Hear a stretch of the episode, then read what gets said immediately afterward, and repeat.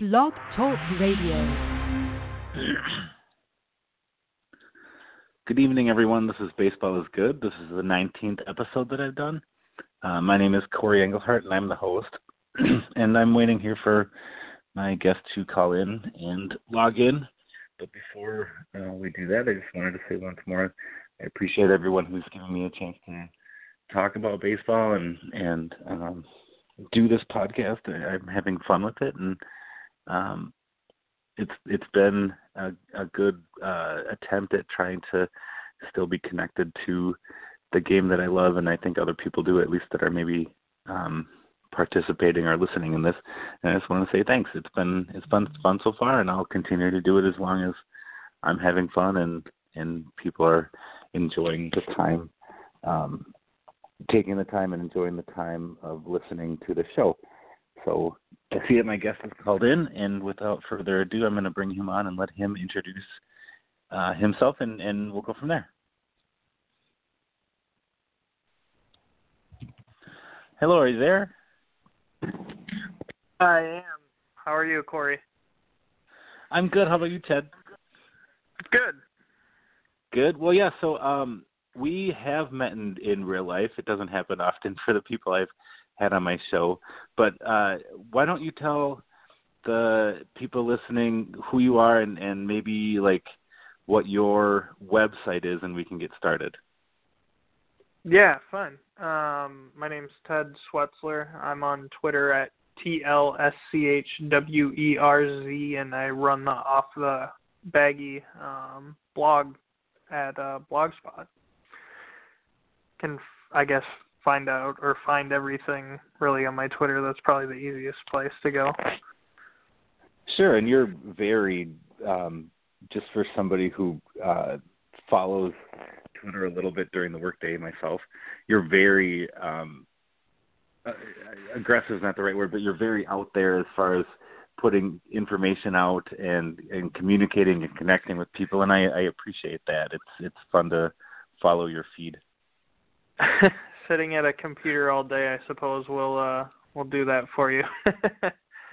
it does for me. That's pretty much my job. So I think I understand yeah. if you're along the same same line. so yeah, uh, I wanted to ask kind of how you got hooked up with um, Twins Daily, the website that we've kind of met through. Like how how did you get started writing there when you had your own blog? Like how did that begin?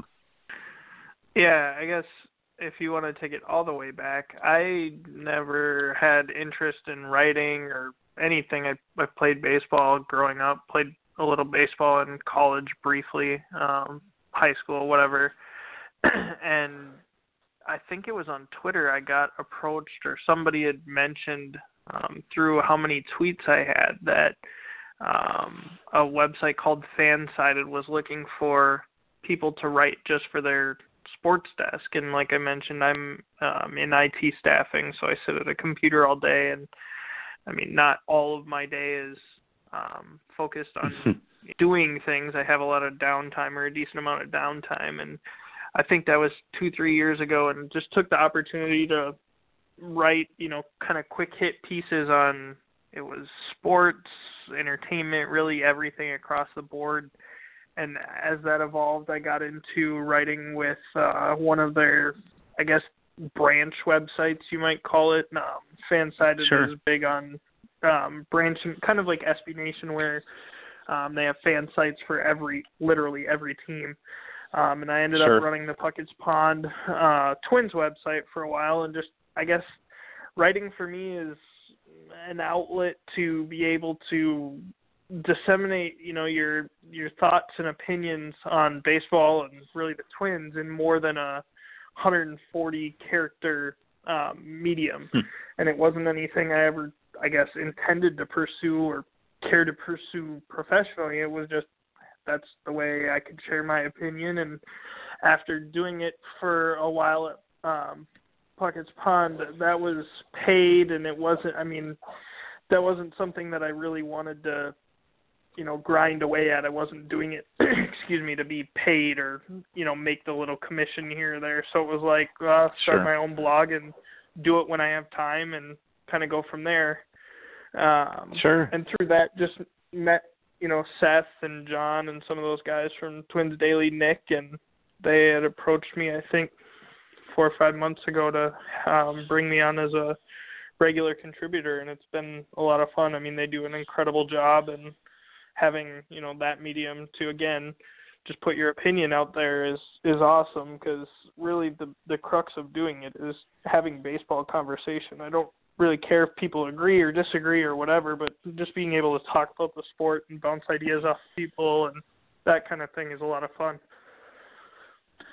Yeah, I agree completely. Like that's part of the fun of baseball for me too. Like you can, um, at, at least for my dad, but other family too. Like you can completely disagree about politics, religion, uh, pretty much anything in life, but you can have a conversation and get back to connect with people when you talk about baseball. It's kind of nice to have that to still be able to reach people in in a way that maybe isn't easy for for some going forward.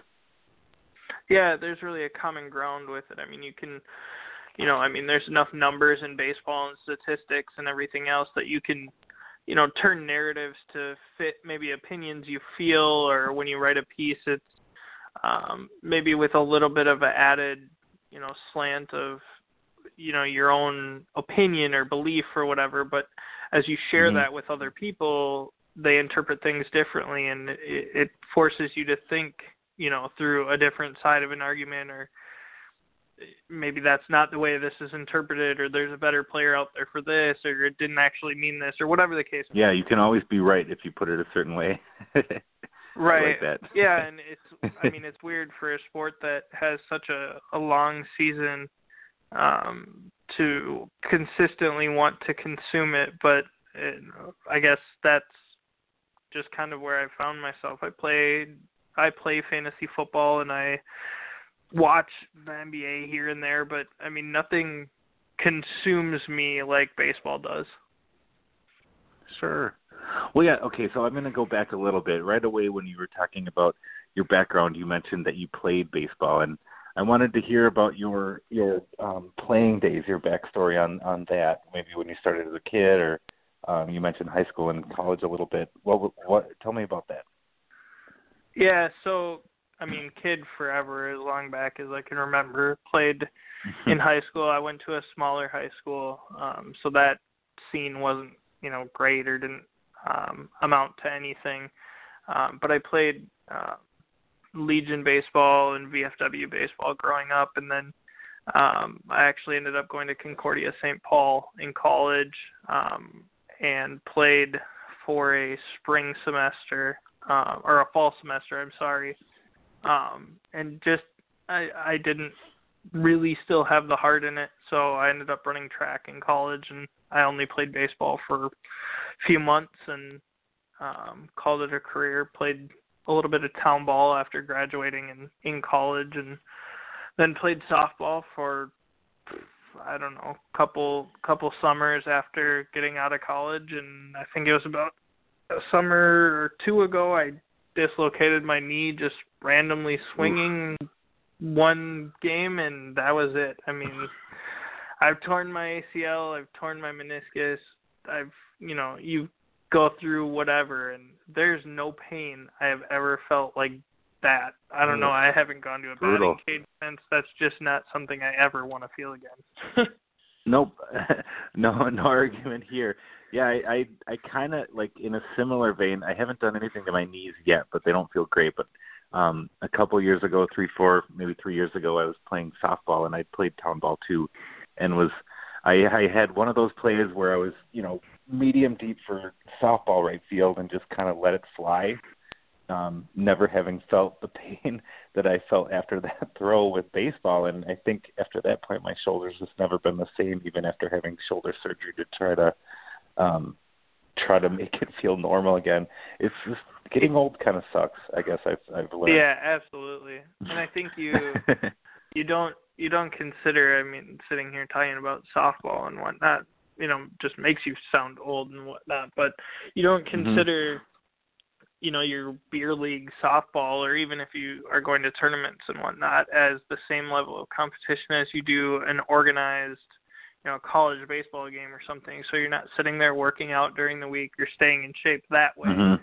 And I think it Mhm. catches up to you. I mean, I never got hurt as a kid, never broke anything, and within a matter of uh, I think three summers of meeting my wife and whatnot, she thinks that I get hurt all the time because one summer I broke my hand diving for a ball, the next summer I dislocated my knee, and I have a torn labrum, all from softball. So I guess it Uh-huh. goes to show you shouldn't, you know, be just gearing up one day a week.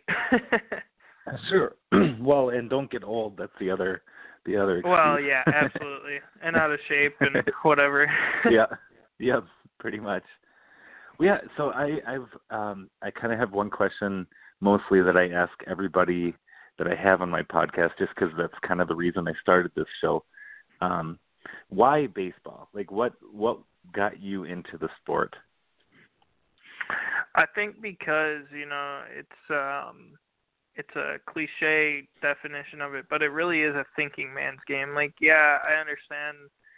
There's a lot of people that you know break down football or break down basketball and will watch film and whatnot, but I I don't mean to that level of analysis, but understanding like baseball, there's eight different outcomes that you should know on every single play before the ball is even pitched, and then that changes Mhm. with the next pitch, and just understanding yeah, okay, there might only be 15 balls or whatever put in play in any given game, but really you have, you know, hundreds of mini games going on inside of the game.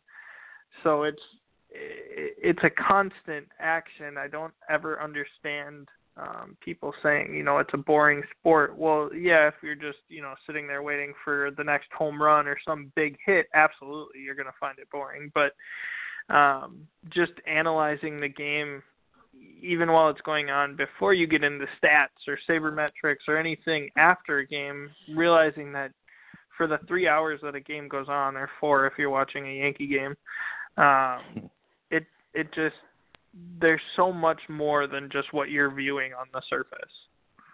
Mhm. Sure. Um, so why why did you like baseball as a kid? Was there like a specific player or players that you really were role models, or like a coach or or a family member? Was there somebody that helped you get Uh, into loving the game? I mean, my dad was an athlete when he was younger and we'd play catch and stuff like that, but I don't think that I mean, I played everything as a kid. I played football until I think middle school. I was a really little kid in middle school. I don't think Hmm. I'm about six one now and I think I graduated high school something like five eight, five nine. So in middle school I was just Okay. tiny and Sure. football sucked, you know, getting killed in practice and whatever. It just that wasn't my thing and I wasn't tall enough or a good enough shooter for basketball. So those kind of fizzled out as high school went on and whatnot. so yeah, just something you could play. But yeah, it's that's that's awesome. I I appreciate the the answer. Yeah. Well, yeah.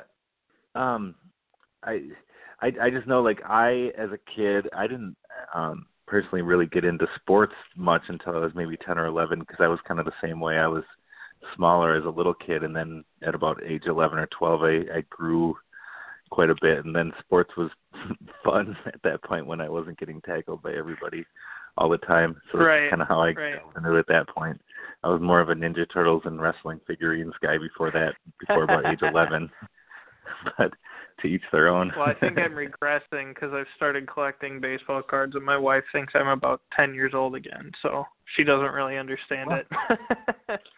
well, isn't isn't that the whole thing of um like baseball to a certain extent is helping you feel young on on its surface anyway. Like everybody who's 85 and watching a baseball game thinks they can still throw 90, 90 miles Oh, yeah. an hour and hit a Yeah. home run.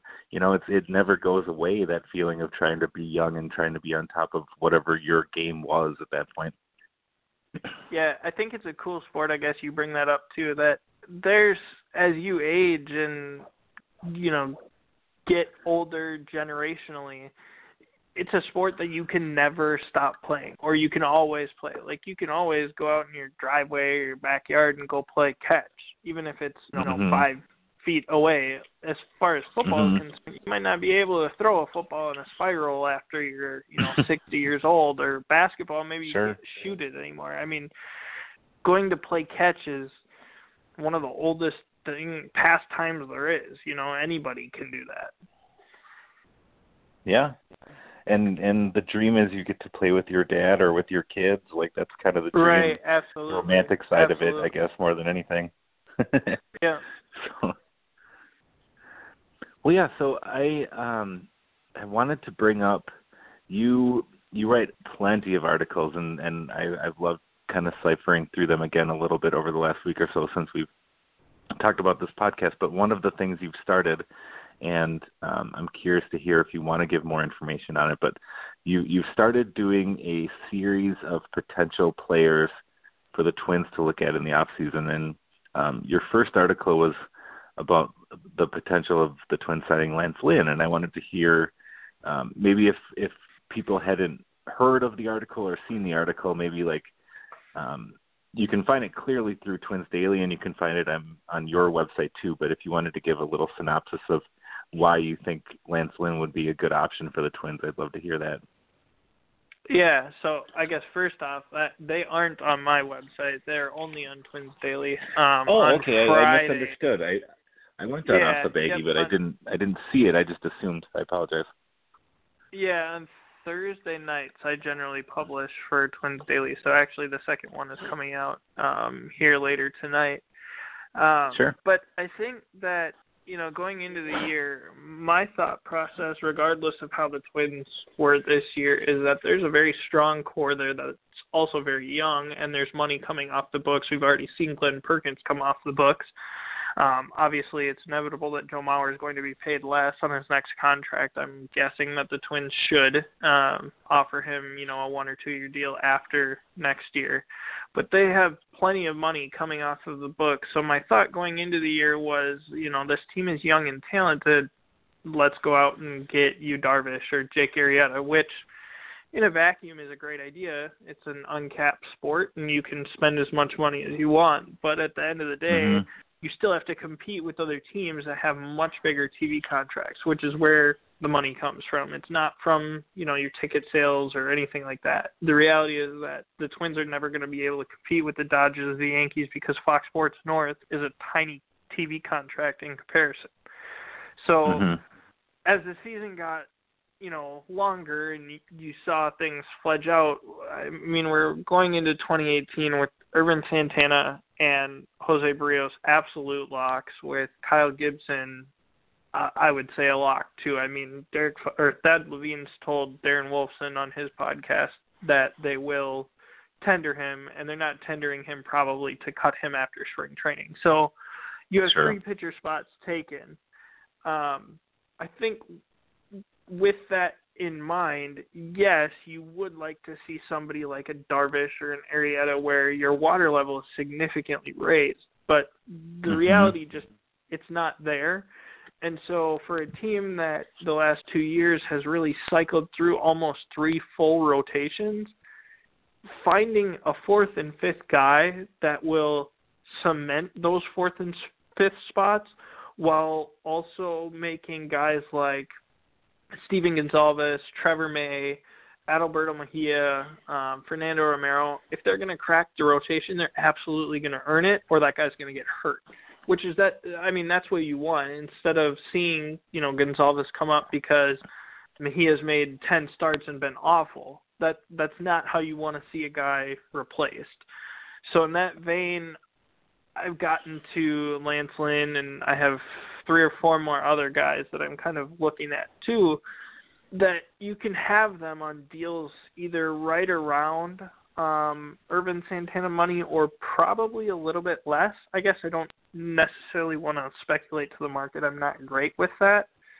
But Yeah, and it, it not on that frame it might be starters. Ervin Santana. It might be Ervin Santana money from when he signed in 2013. So with inflation, it might be even as high, that sort of thing. But it won't be breaking the bank like Darvish would. So absolutely. I, I Yes, apologize. I kind of spoke up, but yeah.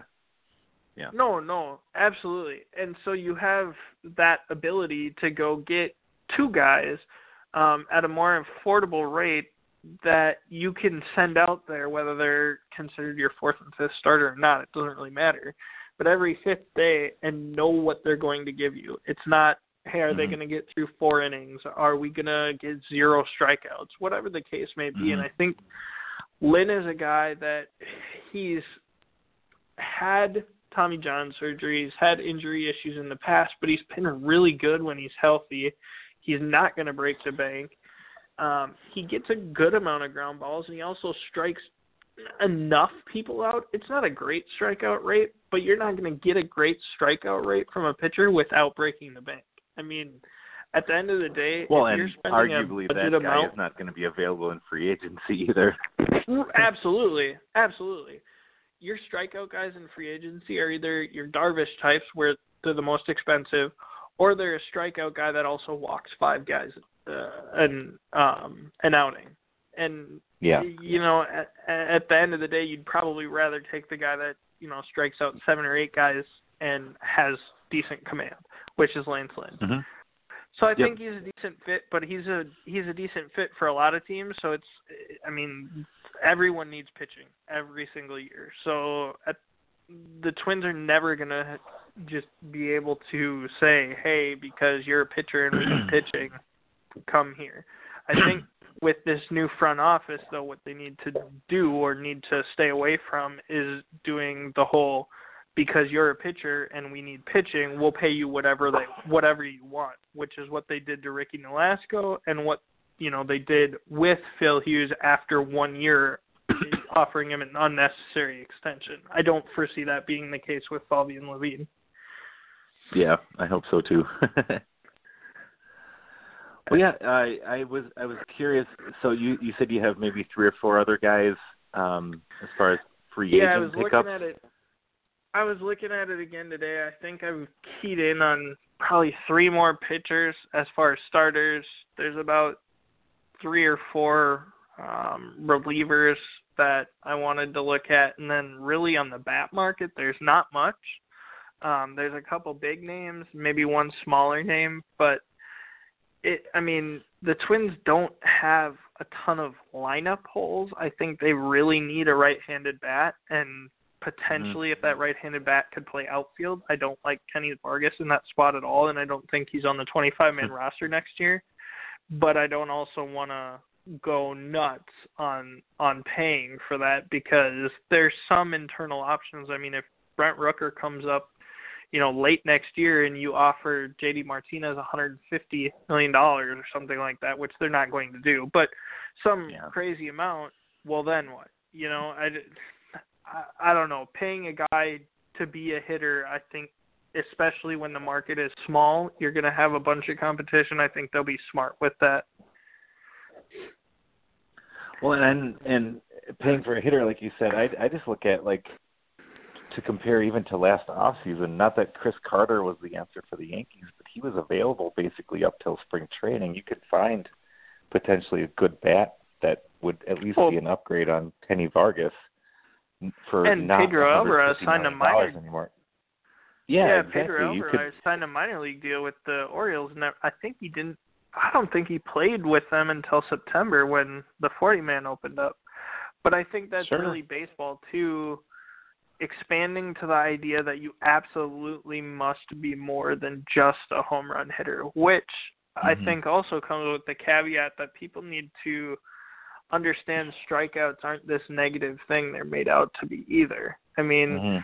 you, you every time Aaron Judge or even Miguel Sano probably needs uh, Miguel Sano absolutely needs to work on it next year. I mean, he can't strike out sure. like he did this year because he didn't walk. But it bothers me when people talk about Aaron Judge's strikeouts because the guy is constantly on base. He has a ridiculously mm-hmm. high walk rate and he's hitting mm-hmm. home runs. I don't care if you strike mm-hmm. out all the time as long as you're getting on base and hitting home runs.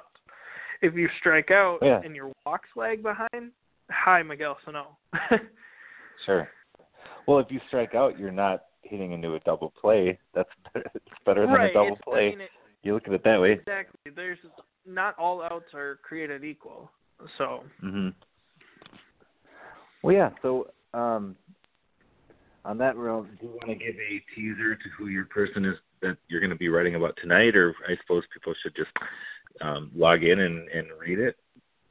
Yeah, I mean, I Or can both, talk about him a little bit. He he's definitely not a sexy name, and he's probably not a name that uh, makes a ton of sense if you look at his numbers. But uh, Tyler Chatwood, the Rockies pitcher, um, is a guy that I really, really like for the Twins. Um, his numbers this year were bad and or mediocre At, at Coors best. Field. Well, overall, thing. right? But they were very good when he wasn't at Coors Field, and that's where the crux of the argument comes in. He's an incredible ground ball guy. He throws a good amount of sinkers. He gets right around. I, it's just a little bit under sixty percent ground balls, and for the Twins, I mean that's a that's a massive, massive upgrade. Now, he does give up too many home runs, but again, that's a Coors thing. Um, but I think a year ago he had something like a three eight ERA, and I think his negotiating power is not going to be all that strong, just because he is coming off a bad season. But he's not 30. He has good numbers away from Coors Field. He's a ground ball guy. He does strike people out. I don't like his walk rate all that much, Yeah. but he'd be going to a better better defense too. I mean, let's be honest, the Rockies are still playing or were still playing Ian Desmond in the outfield, which is Mhm. fine, but he's not an outfielder. I- I just think that's that's the kind of signing that screams Twins. Less money makes sense, tons of upside there. I mean, if he pitches for the Twins like he did every game outside of Coors Field, that's that's a third starter. Well, that's almost, I mean, arguably almost what Phil Hughes was when he was healthy prior to getting year, his second outside extension. Yeah, Yeah. Yep. yeah, Outside yeah. of outside walk. of walking, yeah, he I would never agree walked with anybody. But yeah, yeah. Well, yeah, I looked it up. He will turn 28 in December, so Chatwood will be 28 all of next year. So, what what kind of contract would you anticipate somebody like Chatwood receiving when the Twins? The Twins can absolutely say we have an amazing outfield defense.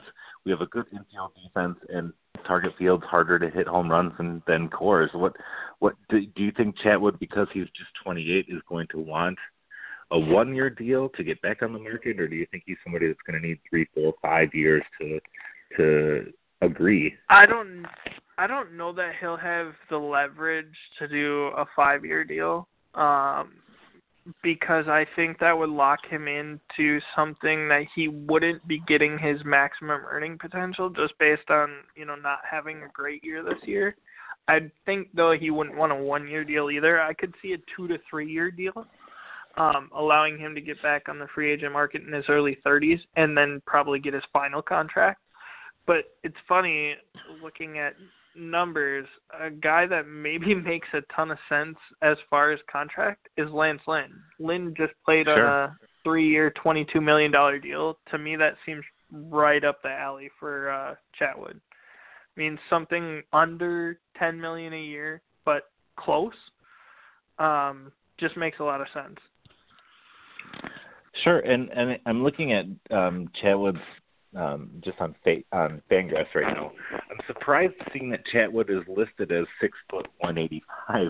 I, with the ground ball rate you said, I, I I I pictured in my head somebody built more like Kyle Gibson at like the six four two twenty sort of range, and he's he's more of the Barrio size, I guess.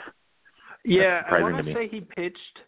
I I want to say he pitched in that. Uh, I can't remember. I want to say he pitched in that game that um Berrios was lights out against the Rockies. I know I saw him pitch Sure. against the Twins at Target Field this year, and I was at that game. So I I want to say it was that game, but he is absolutely a bean. I mean, he's just ridiculously skinny. Uh, it was Chatwood actually. Um, Sure. That that game for the Rockies, but yeah, he's Sure. he's a skinny, tall, lanky guy. Um, and yeah, I mean, I don't know. He he hucks it. If you look at Fangraphs too, I mean, this year I think he was averaging about 95 miles an hour on his fastball, and Yeah. over the last three or four years, I think his average has been right around 94. I mean, that's behind Berrios. That's the fastest probably twin starter, I would imagine. And velocity is Well, something and maybe- they absolutely have to add. Yeah, maybe the fastest. I mean, Berrios has the fastest average fastball of a twin starter of anybody over the past eight or ten years out, outside of guys who've made a couple starts and weren't weren't cutting it. Like the right, average right. starters for the Twins are not averaging that mile per hour on their fastball. It's something that no, I think no. they are looking for to add strikeouts and swing and swing and miss rates. It's it's something that's refreshing, and I think they're going to try to add as well. I agree with that. Yeah, I think we've seen that too. You know, in the postseason and down the stretch, whether it's strikeouts or not, you can absolutely not have guys come out of the bullpen that don't throw 90 to 95 miles an hour at least. I Mhm. mean, when there's teams Mhm. that are deploying multiple guys that are throwing 98, 99, and you bring out a guy that's throwing 87, 88 with junk, I mean, yeah, it might work. And I like Trev- Trevor Hildenberger a lot. This is not a knock on Mhm. him. I think he's a great fit. Um, I think you can have maybe one or two guys like that, but your bullpen can't be comprised of that. And I think that's where Derek Falvey and Thad Levine will have a big opportunity to, you know, turn course a little bit here um, over the winter with, you know, guys hopefully showing up from within, but also, you know, a signing or two. Sure. Well, um, as far as like starting pitching, just for like when you're drawing out your potential blueprint for the Twins, do you anticipate them hypothetically signing a free agent starter just for starting rotation, or do you think it's a better chance that they maybe go the trade route? I, I'm having a hard time reading what they're going to do for the starting rotation. I would sign absolutely at least one and maybe two. I like the idea of forcing I mean, you have a lot of depth, but that depth all has warts and question marks, whether it's prospects like Romero and Gonsalves or guys coming back from injury like May or Phil Hughes or, you know, unproven rookie. I, I like Adalberto Mejia, but Mm-hmm. there's not I mean, yeah, Molitor might have had a quick hook, but there's not a lot of you know, trust that he's gonna get deep in a game even if Molitor doesn't pull him out quick either. So I think that at least one makes you feel better about your rotation and maybe two. Now you could probably raise the bar a little bit, um, trading for somebody as opposed to signing like a Lance Lynn or Tyler Chatwood, but the problem is the Twins, in my opinion, most expendable asset is probably Nick Gordon. And Nick Gordon is not a headliner in a Chris Archer deal. He's not a headliner in a Sure. Gerrit Cole deal. I- I'm down on Nick Gordon to a certain extent. I think he's a nice player, but I don't think he does anything well. He's not a plus bat. He's not a plus glove. He might not stick it short. I mean, there's a lot to like as a regular everyday player, but I don't think at this point you can say that he's going to be an all-star anytime in the future and you know, you're going to I guess if if a team is willing to take Nick Gordon and a Max Kepler type, maybe entertain it cuz you have some depth or you could go out and replace that. But I'd struggle to give up too much um for for a trade just cuz I, I don't know what a team's going to ask for, and I don't think um, Twins fans are going to want to hear the prospect names that actually take uh, or are required to get the type of return that they're thinking. Yeah, and that's that's what I'm kind of thinking too.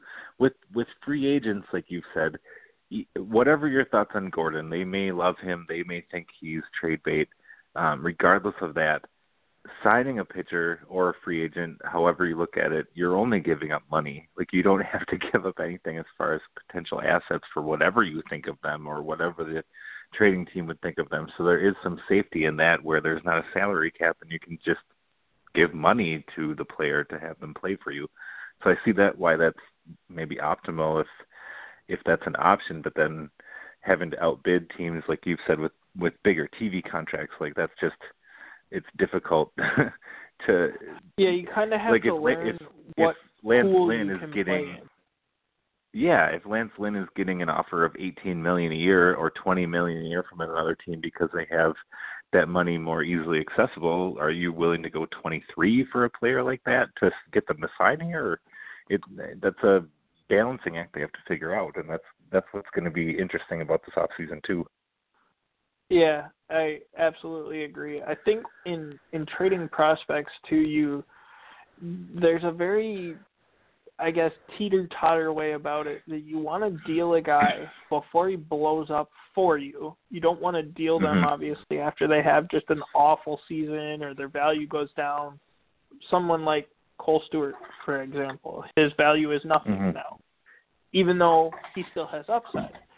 Um, Mhm. But you also don't want to deal a prospect that might be on the upswing of that teeter totter where okay, let's hold on a couple months. They have a great couple months at Double A or Triple A, and now they're on the big league roster helping us out. I mean, it's just a it's a balancing act of how and when to execute that deal, and you don't want to do it too early. Agreed. Well, it, so I've I, I've been more trying to figure out potential um, trades, I guess, than free agents. Just for thinking about the um, blueprint ideas.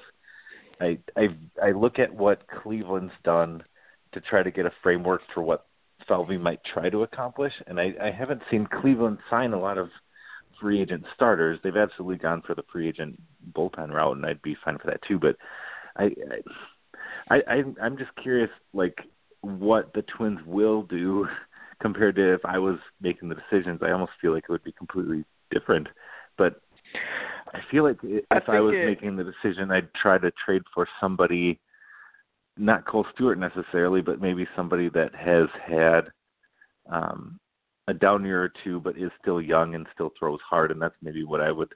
I would almost guess the Twins would try to do outside of signing a free agent, maybe try to trade for a player that may be undervalued based on um, win loss record, ERA, um, high walk rate, something like that. Trade players for a pitcher like that that you think you can turn around. I think that's something too that you see evidence in Falvey's track record is that whether it's free agency or not, maybe you know the Indians just didn't identify anybody that they really believed in free agency wise, but that he comes from an organization and he has a background of being able to identify pitching and knowing that there's a plan. I mean, finding a guy like Corey Kluber is always the easy example, but um, Mhm.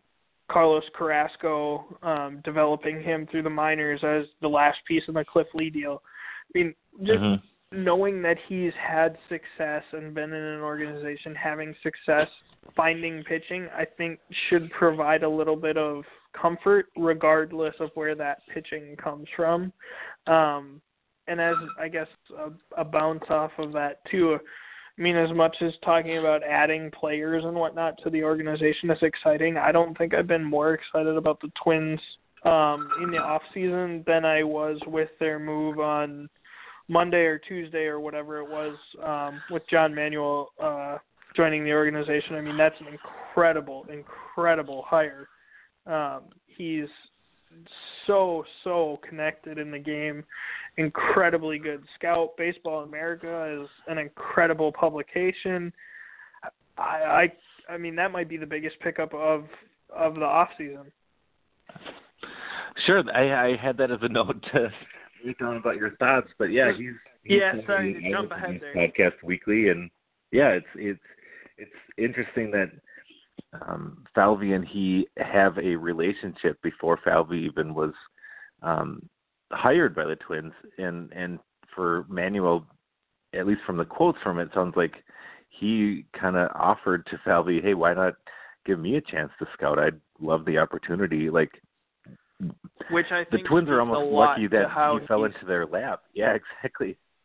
It speaks a lot to his feelings of Falvey and also his belief in the organization because uh, I opined on Twitter and I don't know Terry Ryan. I've never interacted with Terry Ryan. I have no idea about anything to do with Terry Ryan.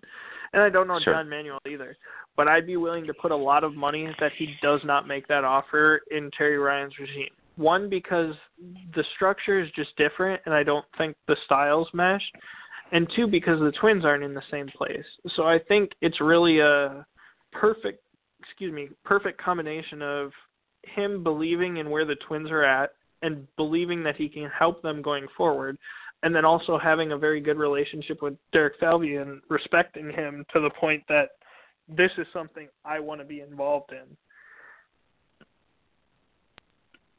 Yeah, and that's exciting. And and I, I know I read it at least one place. I don't think I don't remember if it was Twins Daily or not. It doesn't really matter. But um, hiring somebody like John Manuel who has the connections and knows literally everyone within every front office in Major League Baseball, as well as on obviously um, anyone that's anybody within amateur baseball. Um, he might not even need to scout any games or any players going forward, and just having his Rolodex and his connections across the league have to be a boon to the front office. His previous employer has scouted 10 year olds for crying out loud. Mm-hmm. Absolutely. Mm-hmm. Yeah. Mm-hmm. I mean, like, Baseball America is as clued in as it gets. And just, mm-hmm. you just took their head honcho. I mean, obviously, there's other people in that organization that yeah. are very good at what they do. But he's a well known name because of how he's established himself and the more well known names because of how they've established themselves on the twin side the better I mean, you want you want your teams, your fans, your players to be in good hands. I mean, the more well-connected people, I'm all for that. Mhm. Well, and really, uh, the way they've done with um, Jeremy Zoll and um, uh, Adler, I'm forgetting Daniel Adler, I believe. Yeah. Yep. And even coming into the year, uh, Jeff Pickler and Jeff Rouse Pickler and yeah, but it, it seems like the move to add more diverse voices and more people with maybe different backgrounds than specifically baseball. I I, I feel like that's healthy, frankly, for any organization to have different voices and different different people speaking up that that have the intelligence of the the ones they're bringing in. Like even if they're not the ones that in the end make the decisions of the players to acquire, it can't be a bad thing to say like this guy thinks that you should acquire this player because of this statistic, and this guy thinks you should acquire this player because of um, whatever reason they bring, and just to have different input is is is healthy rather than just maybe yes man that maybe some organ I don't know. It's hard to say what the what the front office was like before, but it's exciting to hear new and and talented people being brought in and wanting to be a part of this. Yeah, I don't think there's ever a bad thing in having constructive discussion um, or argument. I mean, having your opinion challenged forces you to substantiate it and forces you to question it. And if you come back to the same, you know, conclusion, great. If it makes you reach, you know, a different period that you think a little bit differently, also great. So, yeah, sure. I, I would absolutely agree. Yeah, and it's it's just fun it's fun for hearing that big time people want to be and are agreeing to be a part of the team that I'm a fan of is is fun as a fan to see what maybe the next couple three years hold. Like this off season doesn't have to be you mentioned it before how I was kind of on the same wavelength coming into the year. Like Arrieta Darvish, like a big name player, you need to bring them in, and that's not. I mean, that's great, but it's not necessarily the answer. It's more, what are we going to do over the next two years, five years, ten years to be a consistent winner? And it's fun to have people in charge that um, you can trust can bring that bring that to Minnesota. And seemingly, or whatever people that also believe outside of the organization enough that this play or this organization is going places I want to be involved. Mhm. Agreed. Well, I wanted to ask um, outside of starting rotation, when you're looking at potential free agent bullpen help, which is absolutely the Twins need more than anything in the the Yankee game. I was going to say the series, but the Yankee game for the playoffs was as obvious a reminder that they need help in the bullpen as any. Is, is when you're looking at potential fits for bullpen help, is there one or two people that you keep coming back to as saying, if I was in charge, I would back up a Brinks truck to this person to make sure that they're pitching for the Twins next year? I think the easiest name to go with, and I know I had a longer list um, written down that I, I intend to get through, but the easiest name to go with is Bryan Shaw. I mean, he's he's not. Mm-hmm. Um, he's still young enough to um, have, you know, maybe a little prime or upside or whatever you want to call it left. He has that Falvey connection with being with the Indians. Um, he's got closer stuff. He throws hard. I mean, I love everything about him as a fit for the Twins. I think that would be a great signing. I know that obviously, again, that's a guy that there's going to be plenty of other teams. Um, they're, you know, vying for his services, but that's absolutely the kind of guy um, that a Twins bullpen needs. And I think, you know, you we've heard about bullpens being so integral since you know the Royals lights out bullpen the year they lost the World Series and then the year they won it, and it, it hasn't gone away. Yes, you absolutely need to have starting pitching, and that doesn't supersede that, but we still see even if you look at the postseason this year. I mean, watching the ALCS, I don't know how an Astros fan can feel great about them winning this series, regardless of having home field advantage the last two games, because they don't have a bullpen. I mean, mm-hmm. Ken Giles is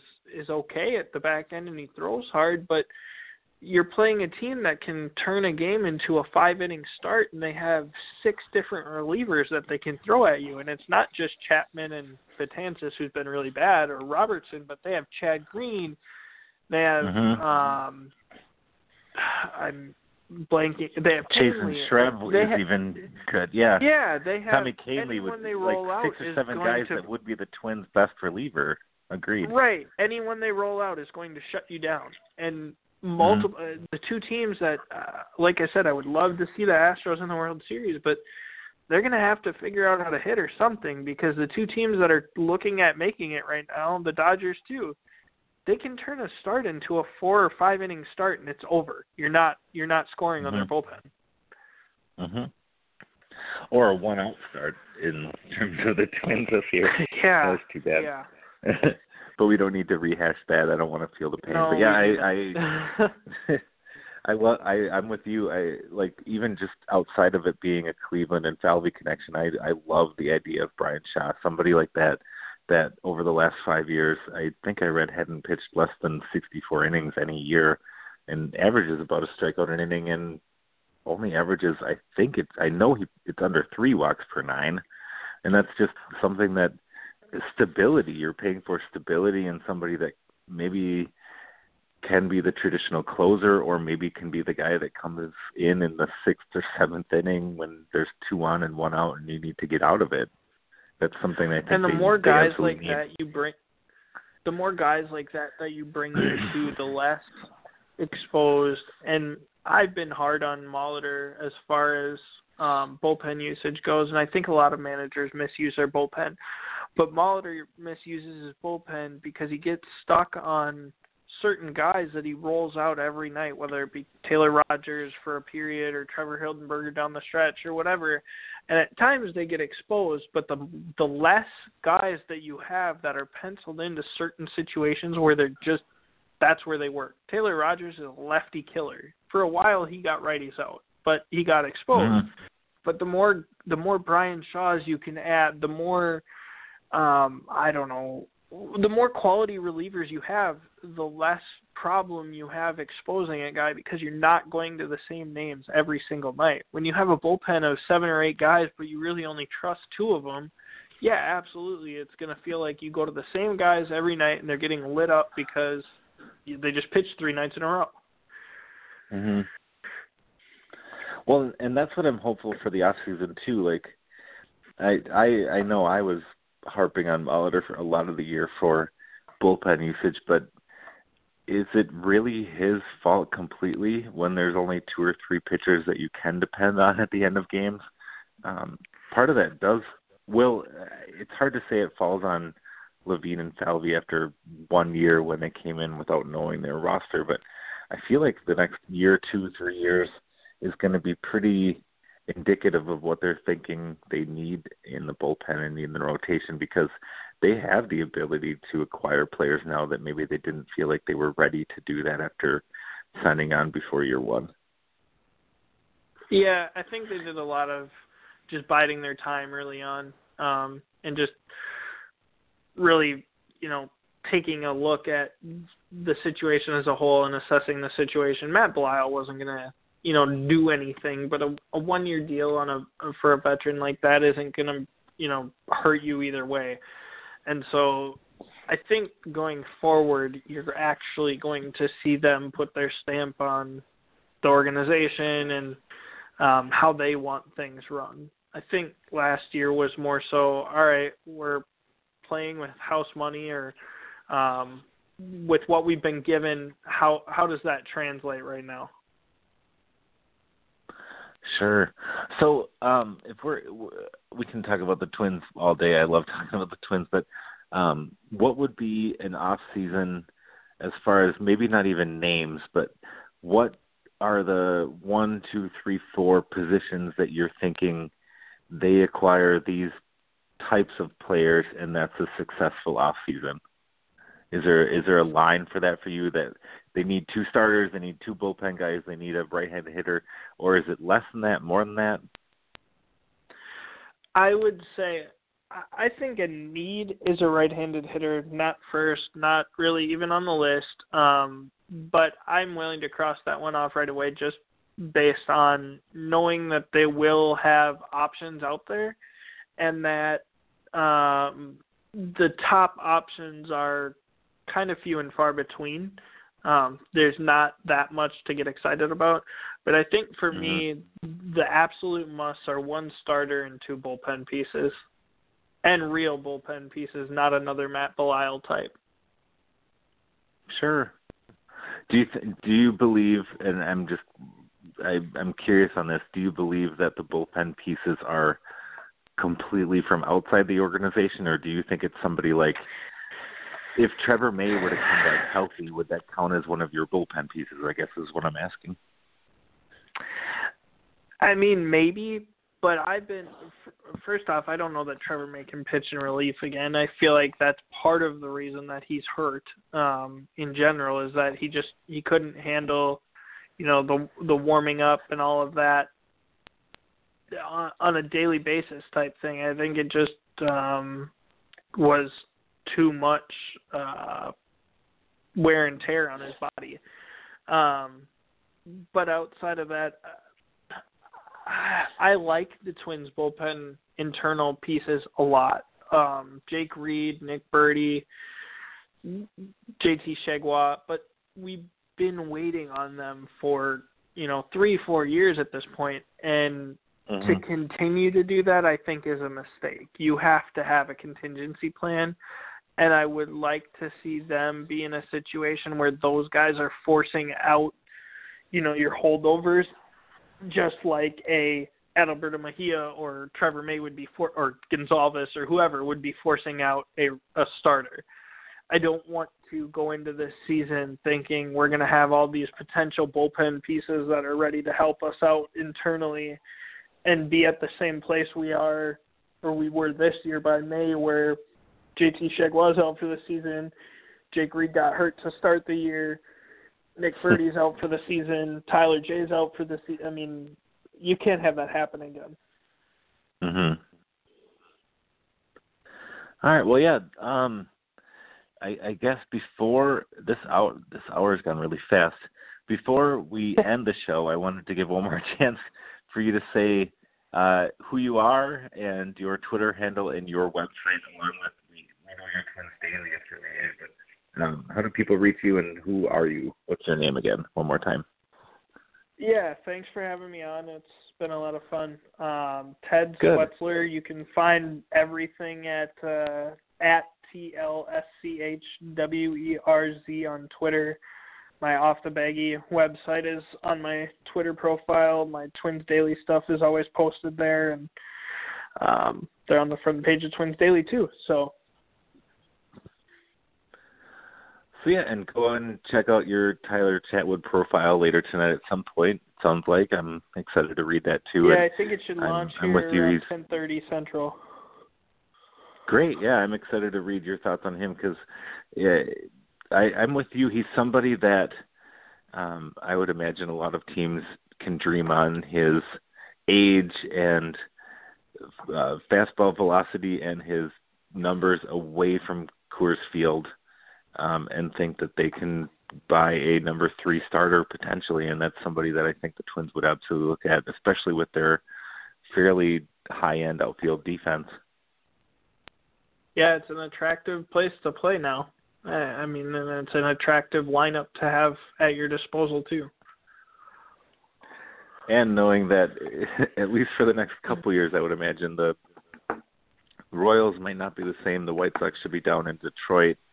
Um, having just hired Ron Gardenhire, I hope I wish him the best, but they do not have the lineup that they've had over the last couple of years. So the Twins might be in a good position to really do some things over the next couple of years, and that's fun for me to dream on as well.